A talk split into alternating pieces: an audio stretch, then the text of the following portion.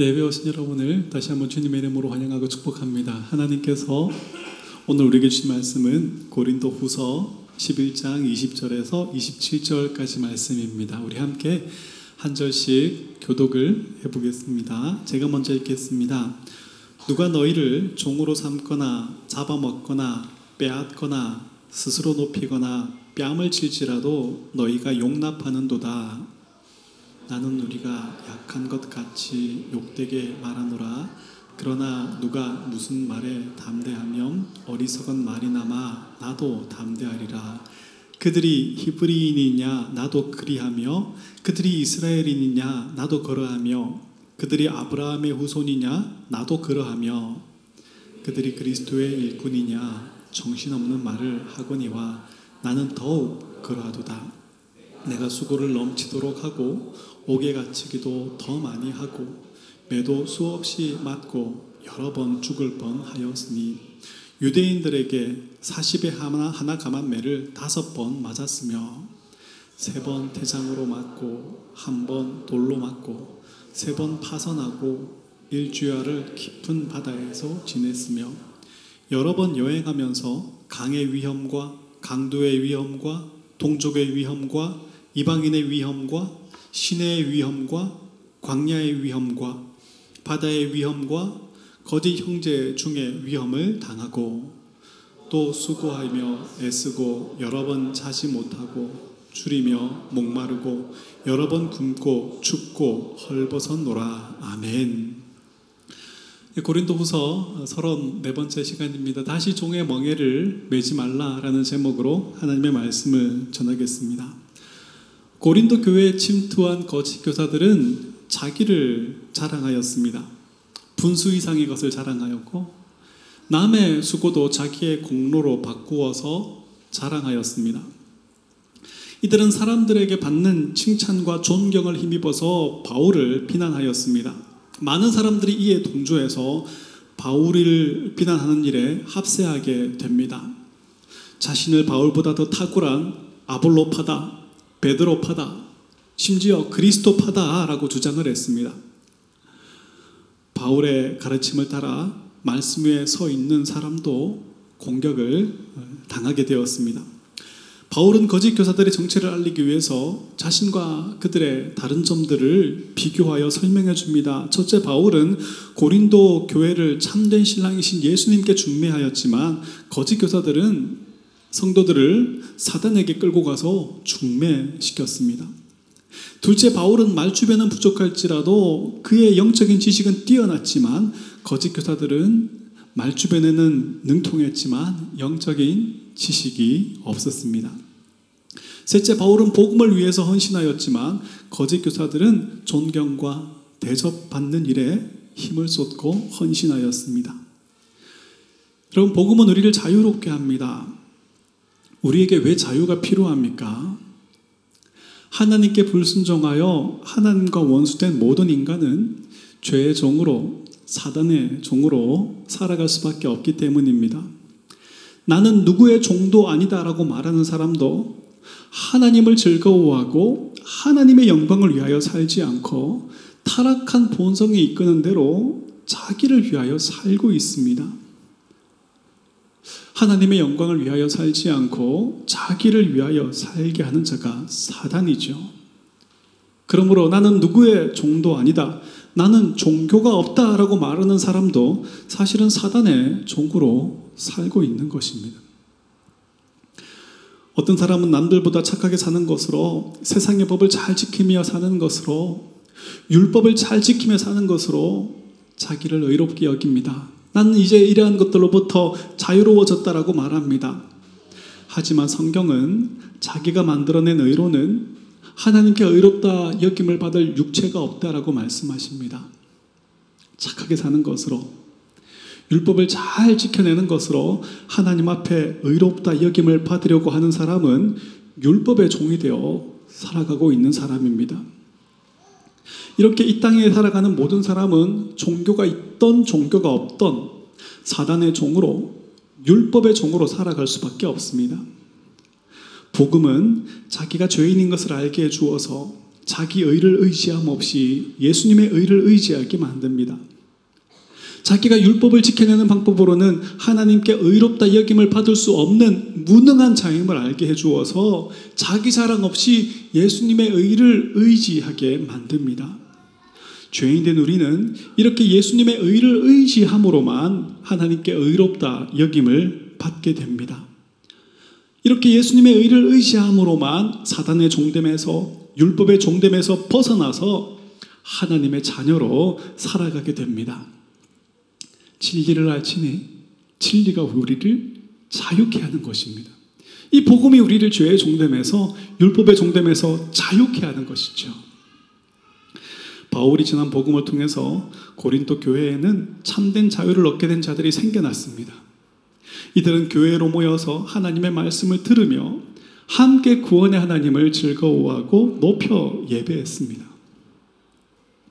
그런데 거짓 교사들이 들어와서 다시 율법에 물든 복음을 인본주의적인 복음을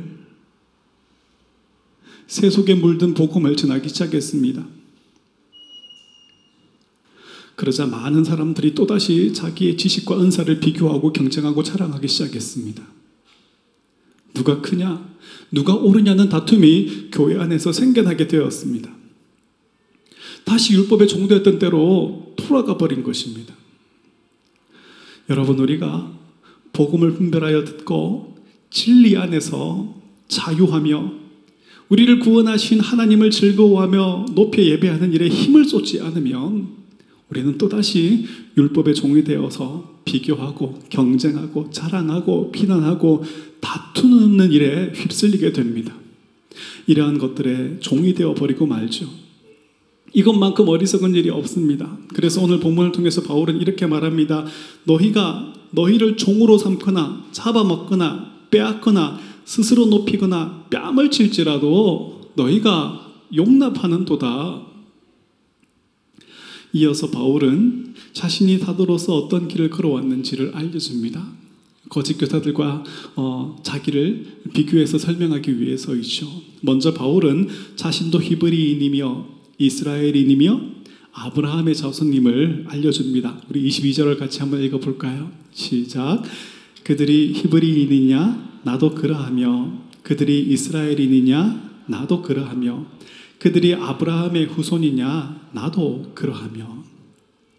바울은 자신도 히브리인이며 이스라엘인이며 아브라함의 후손임을 이야기합니다.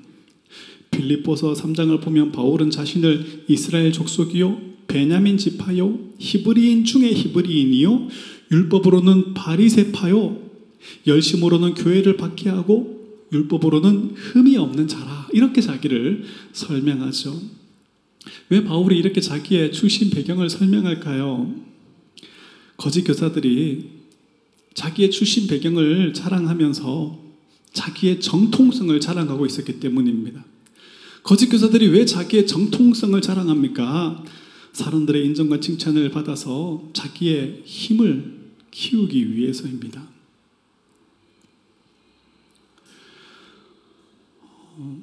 또한 자기를 계속해서 정통성이 있다고 주장함을 통해서 사람들로 하여금 아 바울은 정통성이 없나 보다 이렇게 여기게 만들기 위해서이죠. 어쩌면 이 거짓 교사들은 자기의 정통성을 자랑하면서 바울은 그렇지 않을 걸. 바울은 이 정도는 아닐 걸. 이렇게 소문을 퍼뜨렸는지도 모릅니다. 바울은 그렇지 않을 걸. 이런 소문은 바울은 그렇지 않다더라. 이렇게 소문으로 퍼져나가게 되죠. 지금도 그런 일이 많이 있지 않습니까? 뭐 아님 말고 이런 식으로 기사를 쓰고 예, 그런 식으로 댓글을 달고 많은 사람을 고통에 빠뜨리는 왜 사람들이 아님 말고 이런 마음으로 글을 쓰고 댓글을 쓰고 소문을 퍼나릅니까? 자기의 즐거움을 위해서입니다. 이런 부류의 사람들과 나는 다르다라는 것을 자랑하고 인정받기 위해서입니다. 이것이 주는 즐거움 때문에 잘못된 소문 때문에 고통당하는 사람의 아픔은 생각하지도 않는 거예요. 이렇게 하나님을 떠난 인간은 하나님을 사랑하고 이웃을 사랑할 능력을 잃어버렸어요. 본능적으로 자기를 사랑하고 자기를 자랑하고 자기의 즐거움을 쫓아 살게 됩니다. 제가 아내에게 당신 정말 이기적이라는 말을 얼마나 많이 듣는지 몰라요. 그런데 여러분 이게 정말 제가 아내에게 꼭 하고 싶은 말이거든요. 막 서로를 향해서 너무 당신은 이기적이다. 뭐 이 말을 하고 싶은 거예요. 결과적으로 죄인된 우리 모두는 자기 중심적이고 이기적이고 자기 즐거움을 쫓아 살아갈 수밖에 없는 그런 인간들인 거예요. 그나마 예수님을 믿고 내가 어떤 존재인지를 알고 조금이라도 하나님을 사랑하고 이웃을 사랑하려고 애써온 결과가 아직도 겨우 이 정도인 거예요. 그러니 우리는 하나님의 은혜가 아니면 도무지 아무런 소망도 없고 가능성이 없는 자들인 거예요. 여러분, 우리가 얻은 구원을 생각해 보십시오. 우리의 출신 배경이 좋아서 하나님 우리를 택하여 구원하셨습니까? 우리가 남들보다 착하고 예뻐서 하나님 우리를 택하여 구원해 주셨습니까? 우리가 어떤 자격이나 조건을 만들어 내었기 때문에 하나님 그거 기특하게 여기셔서 우리를 택하여 구원해 주셨습니까? 이런 것이 하나님 우리를 택하시고 구원하신 이유가 된다면 우리가 얻은 구원은 하나님의 은혜가 아니죠. 우리가 만들어 놓은 것에 대한 대가를 받은 것이 되어버리죠. 우리는 우리를 자랑할수록 하나님의 은혜를 아무것도 아닌 것으로 만드는 자들인 것을 알아야 돼요. 이렇게 우리는 은혜로 구원을 얻었음에도 불구하고 신앙생활을 하다 보면 잘못된 설교, 잘못된 간증을 참 많이 듣게 됩니다. 누가 이렇게 했더니 하나님 복 주시더라. 내가 이렇게 열심히 했더니 하나님 복 주시더라. 이런 이야기들을 참 많이 듣게 됐죠. 그러면 그 사람이 받은 복도 나도 받고 싶어서 그 사람의 열심을 흉내내게 되죠. 그런데 여러분, 이런 설교, 이런 간증은 하나님께서 성경을 통해서 자기를 알려주시는 대로 하나님을 은혜로운 분으로 전하는 것이 아니라 우리의 열심에 대한 대가를 지불하고 보상을 지불해 주시는 그런 분으로 하나님을 만들어 버리는 거예요. 이런 하나님은 성경과 다른 하나님, 금송아지 하나님이 되는 거예요. 성령님을 통해 어떻게 구원을 얻었는지 바르게 알게 된 바울은 이전에 자랑거리로 여기던 출신 배경이라든지 지식이라든지 열심 같은 것들을 배설물로 여기게 되었습니다. 부끄럽지만 내가 나의 지식으로 나의 열심으로 했던 일이라고는 율법 하나 지킨 율법을 조금 지킨 것으로 나를 옳게 여기고 다른 사람보다 나를 낮게 여기느라 하나님의 은혜를 예수님의 십자가를 거절하며 산 것과 교회를 박해함으로 하나님의 구원 계획을 막아서고 방해한 일이 전부였다라고 고백합니다. 바울은 늘 복음을 묵상했습니다. 그 결과 점점 자신의 죄인됨과 무능함을 깊이 알아가게 되었습니다. 결국 나중에는 자신을 죄인 중에 우두머리입니다. 라고 고백하게 되죠. 이러한 자기 인식은 나를 구원하신 하나님의 은혜가 얼마나 큰가를 깨닫게 하여서 그 구원의 하나님을 더욱 높이게 만들고 더욱 즐거워하게 만듭니다. 이것이 남아있는 우리의 삶을 통해서 성령님께서 하시는 일인 거예요. 다시 말씀드립니다. 우리가 교회로 모여서 복음을 들으며 함께 구원의 하나님을 즐거워하고 그 하나님을 높여 예배하는 일에 온 힘과 온 마음을 쏟지 않으면 율법주의, 인본주의, 세속주의적인 복음에 관심을 쏟게 되고 우리는 신속하게 다시 자기의 지식과 은사를 비교하고 경쟁하고 자랑하는 율법의 종이 되어버리게 맙니다. 누가 옳으냐? 누가 크냐? 누가 잘났냐를 끊임없이 다투게 됩니다. 다시 율법의 종으로 끌려가 버리는 거예요. 지금도 사단의 종된 거짓 교사들은 하나님의 은혜를 드러내고 예수님의 의를 의지하게 하는 대신 자기의 지식과 능력과 은사를 자랑하며 높입니다. 끊임없이 하나님의 은혜에 감사하며 예수님의 의를 의지하게 하는 대신 다른 사람보다 더 나은 의, 다른 사람보다 더 나은 열심을 가지고 하나님께 나아가서 보상을 요구하게 만듭니다. 우리를 다시 율법의 정으로 끌어가는 자들인 거예요. 우리를 우리의 참된 믿음과 소망을 빼앗고 우리의 뺨을 치는 자들인 거예요. 그 사업을 하시는 분들 중에 좋은 차를 타지 않으면 다른 사람들이 얕잡아 보고 심지어 자금력이 없어서 신뢰를 줄 수 없기 때문에 좋은 차를 타시는 분들이 많다라는 말을 듣습니다. 사람은 나보다 힘이 있어 보이면 굴복하고 나보다 힘이 없어 보이면 깔보게 되어 있습니다. 이게 타락한 인간의 그 삶의 그 가장 기본적인 원리이고요. 이 세상의 원리이기도 하죠. 그래서 무당들은 자신들이 조금 더 높은 위치에 있다는 것을 알리기 위해서 사람이 들어서자마자 반말을 합니다. 왜 왔어? 이렇게 무슨 일 있어? 뭐 이렇게 막 하죠. 막 명령조로 말하고요. 이게 통해요, 그죠? 이게 통해요. 그런데 이게 교회 안에 그대로 들어와서 내가 다른 사람보다 더 큰 은사를 받았다라는 것을 자랑하기 위해서 내가 교회 안에서 좀 더 높은 지위에 있다라는 것을 자랑하기 위해서 무당처럼 반말을 해대고 명령하듯이 설교를 하고 가르치고 권면하는 자들이 있어요. 자기의 성공, 자기가 받은 복을 보여주기 위해서 좋은 옷, 좋은 차, 좋은 집, 자녀들의 형통을 자랑해 대는 자들이 있어요. 그런데 이게 또 잘 먹혀요. 교회 안에서는 이렇게 먹히지 않아야 되는데 또 이게 또 먹혀요.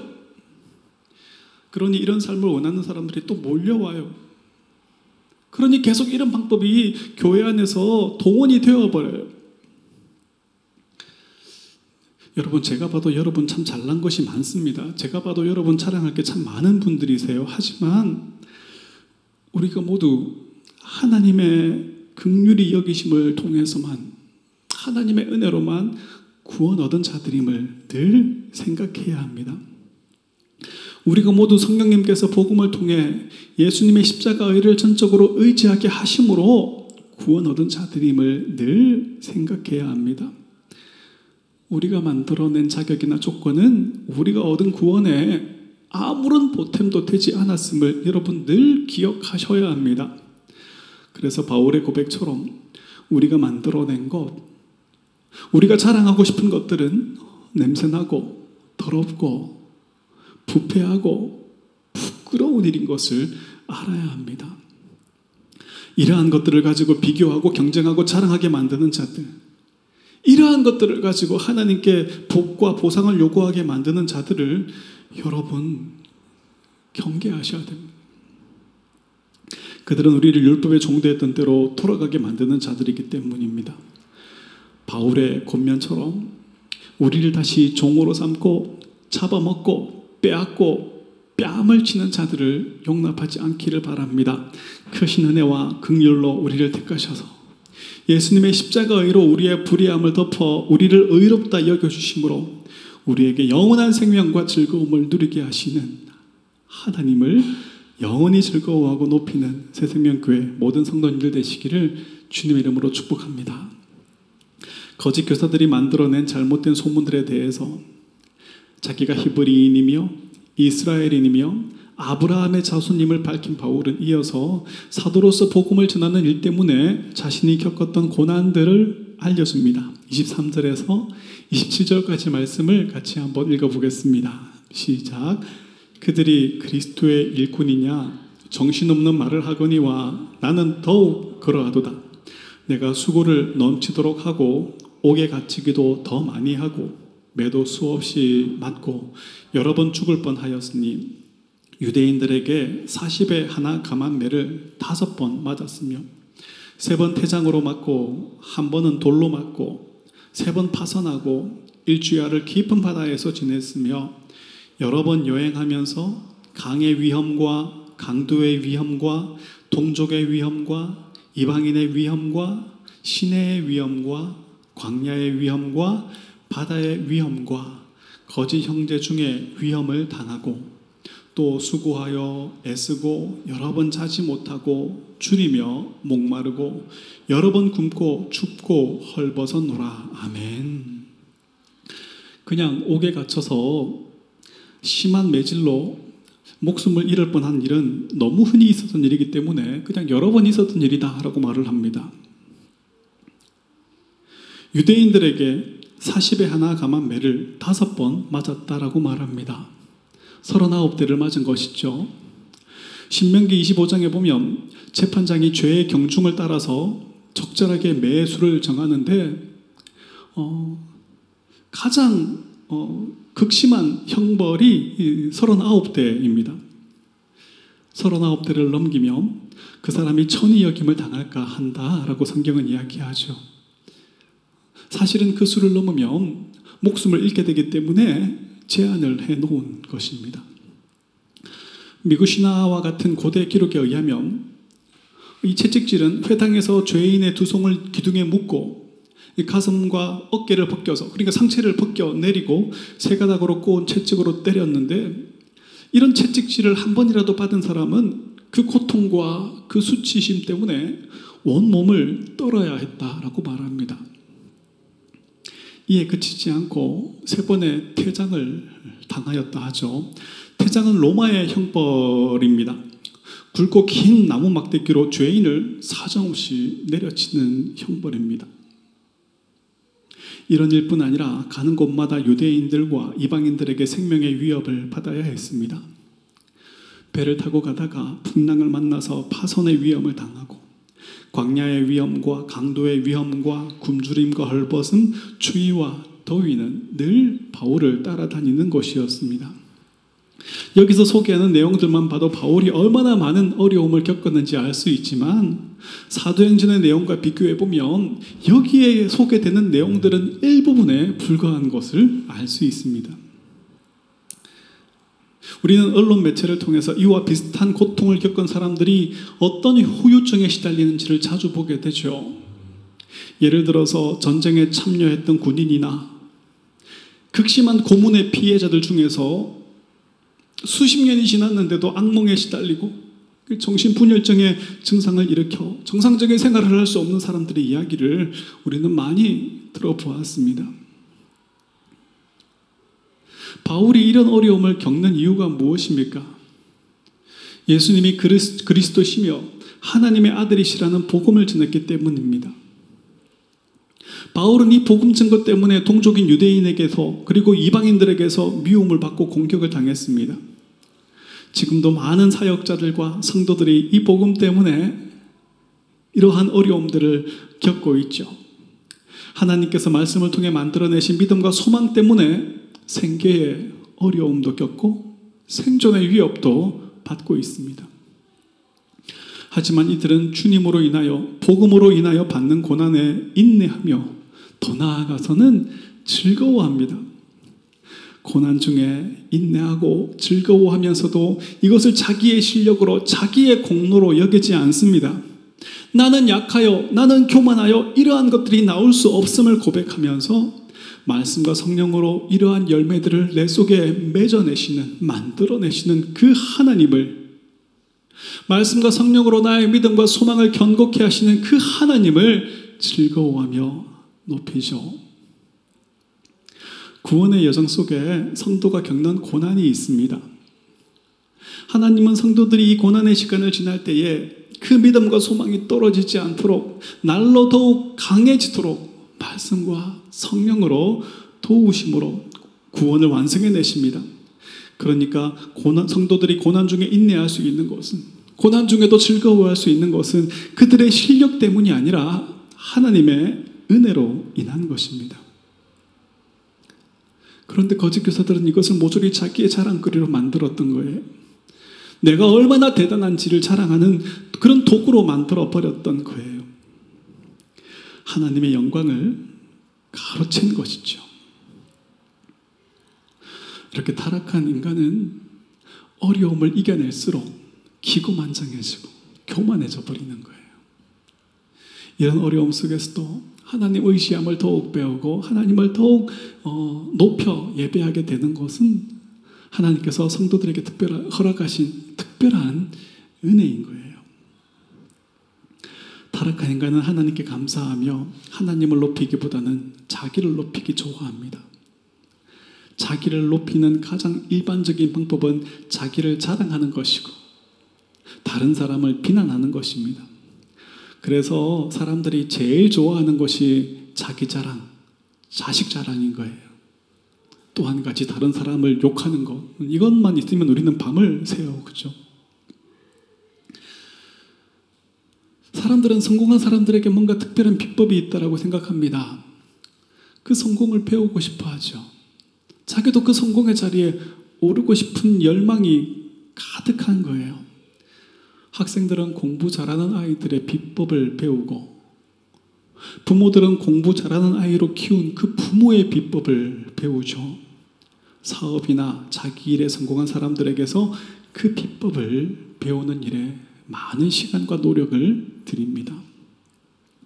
이렇게 자기를 자랑하려는 사람과 성공에 대한 욕망이 불꽃을 일으켜서 이 성공한 사람들의 자서전은 늘 인기 있는 책이 되죠.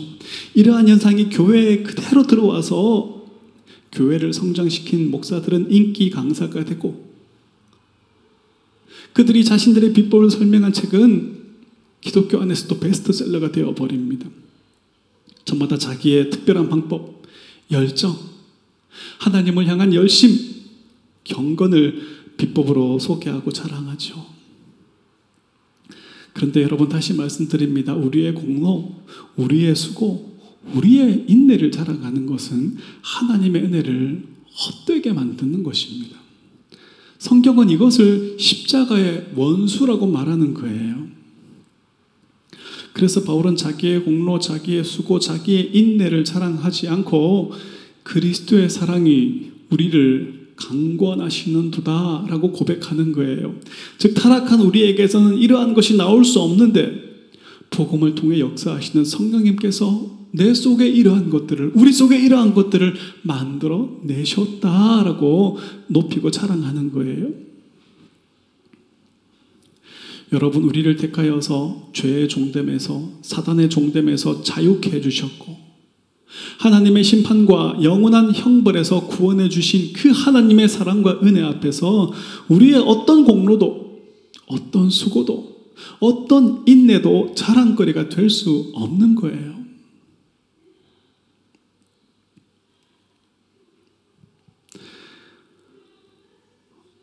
우리는 구원을 얻고도 여전히 자기 중심적으로 살아갈 수밖에 없는데 이런 우리를 향해 오래 참으시고 우리의 구원을 신실하게 완성해 내기시고 계신 그 하나님을 우리는 기억하고 그 하나님을 기뻐하고 그 하나님을 높여야 합니다. 이것이 우리의 마땅히 해야 할 일인 거예요. 자기의 공로, 자기의 의, 자기의 열심, 내가 겪고 온 어려운 일들을 자랑하지 말고 신실하셔서 우리를 향해 오래 참으시고 우리의 구원을 완성해내고 계신 그 구원의 하나님을 즐거워하고 높이는 새생명교회 성도님들 되시기를 주님 이름으로 축복합니다. 바울이 사도로서 복음을 전하는 일 때문에 겪은 고난을 조금만 더 생각해 보겠습니다. 거짓 교사들은 어, 자기의 욕심과 욕망을 위해서 선택을 했고 어려움들을 겪었어요. 그런데 바울이 받은 고난은 욕심에 이끌려 잘못된 결정을 했기 때문이 아닙니다. 성경은 하나님께서 바울의 삶을 말씀과 성령으로 그 감동으로 이끌어내셨다라는 증거로 가득합니다. 바울은 하나님을 기뻐하는 삶이 무엇인지, 하나님의 영광을 위하여 살아가는 삶이 어떤 것인지를 우리에게 가장 잘 보여준 사람 중 하나입니다. 그런데 오늘 본문을 보면 일반 사람들이 평생 한 번도 겪지 않아도 될 그런 어려움을 끊임없이 경험합니다. 고린도전서 4장을 보면 바울은 우리가 겪고 온 어려움, 우리가 지금 겪고 있는 어려움을 보면 마치 하나님 우리를 죽이기로 작정하신 것 같다. 이렇게 말할 정도예요. 하나님 우리를 이 세상 마지막에 남아있는 찌꺼기처럼 여기시는 것 같다. 천사와 사람들에게 구경거리가 조롱거리가 되게 만드시는 것 같다. 하나님 정말 일부러 우리에게 그렇게 하시는 것 같다. 이렇게 말해요. 지금도 많은 선교사님과 목사님들이 하나님을 사랑하고 하나님을 경외하며 살아가는 성도들이 이런 어려움들을 겪고 있죠. 그런데 놀라운 것은 바울과 함께 이런 어려움을 겪으면서도 예수님을 통해 얻은 구원과 하나님의 나라의 그 소망으로 인내하며 즐거워한다는 것입니다. 여기서 우리는 세상 사람들이 말하는 성공과 형통과 성경이 말하는 성공과 형통이 다르다는 것을 알 수 있습니다. 세상에 말하는 복과 하나님 우리에게 주시기 원하시는 복이 다르다는 것을 알 수가 있습니다.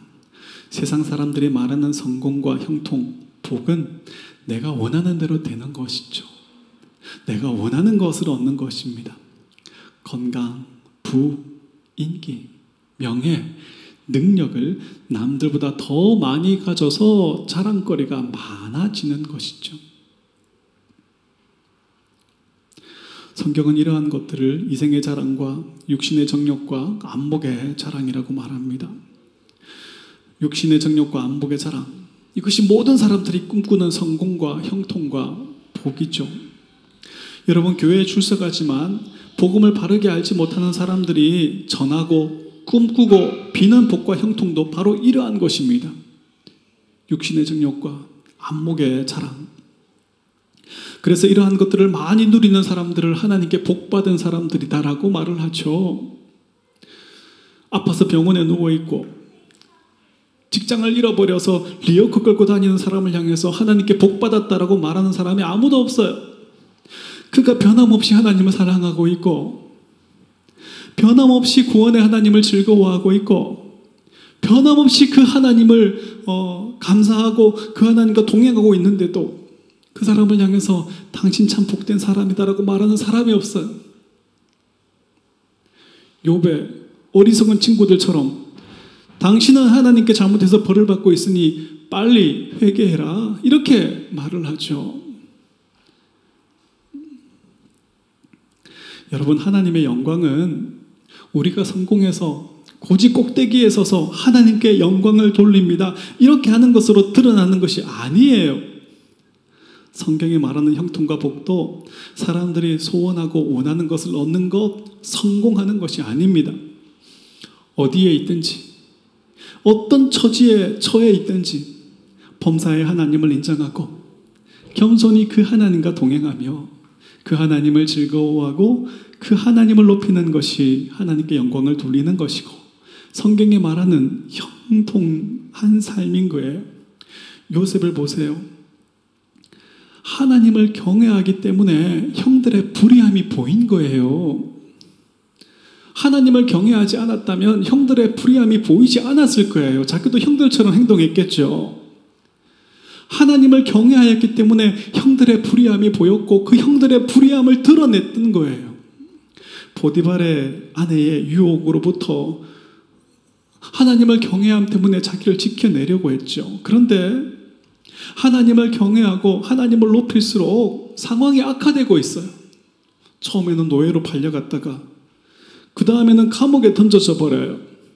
그런데 성경은 이러한 상황이 펼쳐질 때마다 여호와께서 요셉과 함께 하심으로 그가 형통한 자가 되어 이렇게 기록하고 있어요. 총리가 된 후에는 그런 말이 없어요. 점점 나빠지고 있는데 말이죠. 그런 기록들이 등장해요.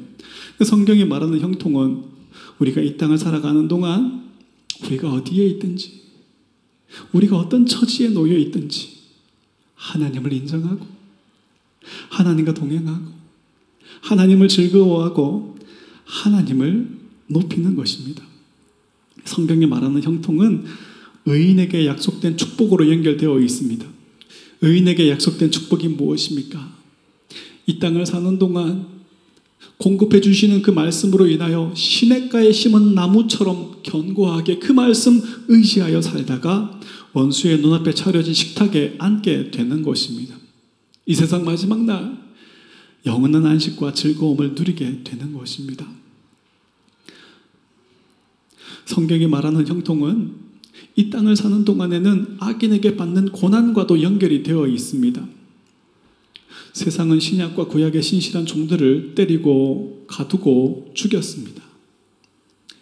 세상은 예수님을 십자가에 매달아 죽여버렸죠. 세상은 여전히 교회와 성도들을 조롱하고 박해합니다. 왜 이런 일이 일어납니까? 공중의 권세 잡은 자, 사단이 하나님과 원수된 사람들을 이 세상을 통치하고 있기 때문입니다. 교회와 성도가 받는 핍박은 우리가 사단의 통치에서 벗어나 이제 예수 그리스도의 통치 안에 있음을 증거하는 것입니다. 그래서 예수님은 나로 인하여 핍박을 받을 때에 기뻐하고 즐거워하라. 왜냐하면 그가 바로 복된 자이기 때문이다. 라고 말씀해 주셨습니다. 우리가 어디에 있든지 어떤 처지에 있든지 범사의 하나님을 인정하고 겸손히 하나님과 동행하며 구원의 하나님을 즐거워하고 그 하나님을 높일 수 있는 곳은 하나님께서 우리 속에 구원에 이르는 참된 믿음과 소망을 만들어 내신 결과입니다. 지금도 하나님께서 말씀과 성령으로 우리의 믿음과 소망을 꼭 붙들고 계신 결과입니다. 하나님께서 지금도 우리의 구원을 완성해 내고 계신 결과입니다. 여러분 이것보다 더 큰 복과 형통과 즐거움이 어디 있습니까? 그래서 우리도 바울처럼 참된 성도들처럼 고난 중에 인내할 뿐 아니라 기뻐하게 되는 거예요. 우리가 성경에 말하는 복과 형통이 무엇인지 이렇게 계속해서 바르게 배우지 못하면 이 거짓 교사들의 말을 자꾸만 듣게 됩니다. 또다시 율법에 종의 멍에를 매게 됩니다. 종의 멍에를 매면 우리를 자유케 하신 그 하나님을 즐거워하고 높여 예배하는 그 감격과 즐거움이 다 사라져 버립니다. 예배는 지루하고 고통스러운 시간이 되어버리고 맙니다. 또다시 자기 사랑에 빠져버리고 남들과 비교하고 경쟁하게 됩니다. 하나님 충분한 은혜를 베풀어 주신 분이시며 지금도 충분한 은혜를 베풀어 주고 계신 분이 아니라 원하는 것을 주시지 않는 분, 늘 모자라게 주시는 분이 되고 맙니다. 하나님 우리를 사랑하셔서 우리의 구원을 완성해 내고 계십니다. 이 복된 과정 속에 우리는 원하지 않는 어려움을 겪게 될 수 있습니다. 아니, 반드시 이 어려우면 겪게 되어 있습니다.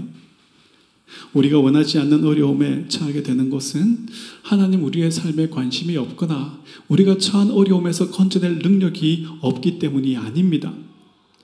우리를 구원해, 우리의 구원을 완성해내는 과정 속에서 이것이 우리에게 꼭 필요한 것이기 때문입니다. 여러분, 우리의 원수가 이 믿음을 빼앗지 못하도록 말씀 위에 굳게 서 계셔야만 합니다. 다시 종의 멍에를 매지 말고 남아있는 삶의 모든 순간 범사의 하나님을 인정하고 겸손히 하나님과 동행하며 구원의 하나님을 즐거워하고 그 하나님을 높이는 복되고 형통한 삶을 살아내시는 새생명교회 모든 성도님들 되시기를 주님 이름으로 축복합니다. 말씀을 맺습니다. 오늘 본문에서 바울은 자신의 출신 배경을 자랑합니다. 사도로서 당한 고난을 자랑합니다. 이러한 자랑이 어리석고 부끄러운 것임을 잘 알고 있습니다. 그럼에도 불구하고 바울이 이러한 것들을 자랑하는 것은 육체를 자랑하는 자들을 어리석고 부끄럽게 만들기 위해서입니다. 육체를 자랑하는 자들을 보면서 그들을 참된 사도로 여기는 고린도 교회 성도들의 어리석음을 드러내고 그들을 부끄럽게 만들기 위해서입니다.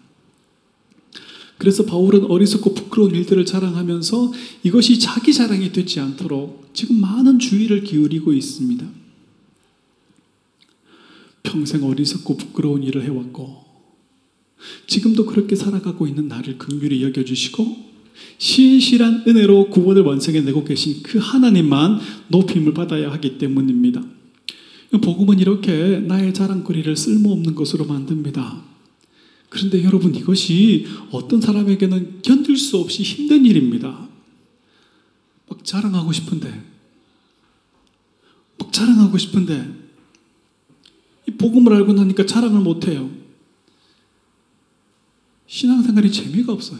막 자랑해야 재밌는데.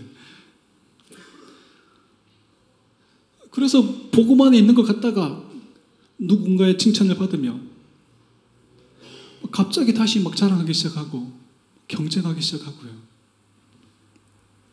자기를 옳게 여기고 다툼을 일삼게 됩니다.